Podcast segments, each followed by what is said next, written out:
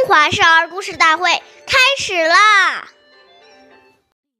称尊长，勿呼名；对尊长，勿献能。称呼尊长，不能直接称呼他们的名字。长长辈见多识广，阅历深，在他们面前要多听他们说话。不要自己夸夸其谈，表现出很有才能的样子。岁月易流逝，故事永流传。大家好，我是中华少儿故事大会讲述人段博鑫。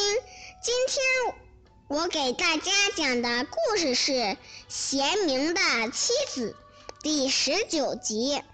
齐国宰相晏婴有位车夫叫吕成，他依仗主人的权利，非常骄傲自大。有一次，吕成回到家中，妻子表示要离开他。吕成很吃惊地问：“我为宰相赶车，多体面呀，不愁吃穿。”你为什么要离开我呢？妻子说：“你还知道自己是个车夫啊？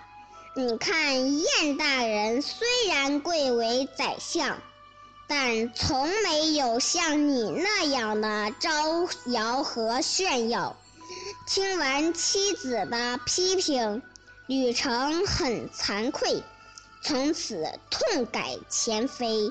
后来，在晏子的推荐下，吕成当上了大夫。下面有请故事大会导师王老师为我们解析这段小故事，掌声有请。好，听众朋友，大家好，我是王老师。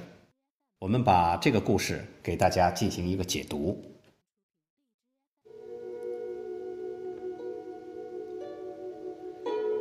我们说，晚辈直呼长辈的名字是不礼貌的，是没有教养的表现。因此，要在称呼上从小就树立孩子长幼尊卑的态度，这样才能培养孩子谦虚的心态。如果孩子目无尊长，爱好表现，长辈就不愿意教他们了。古人很重视韬光养晦。一个人，即使你有才华，也不能在大庭广众之中故意卖弄，这是相当危险的。因为锋芒太露了，就容易遭人嫉妒，这对将来的前途以及立身处世都有负面的影响。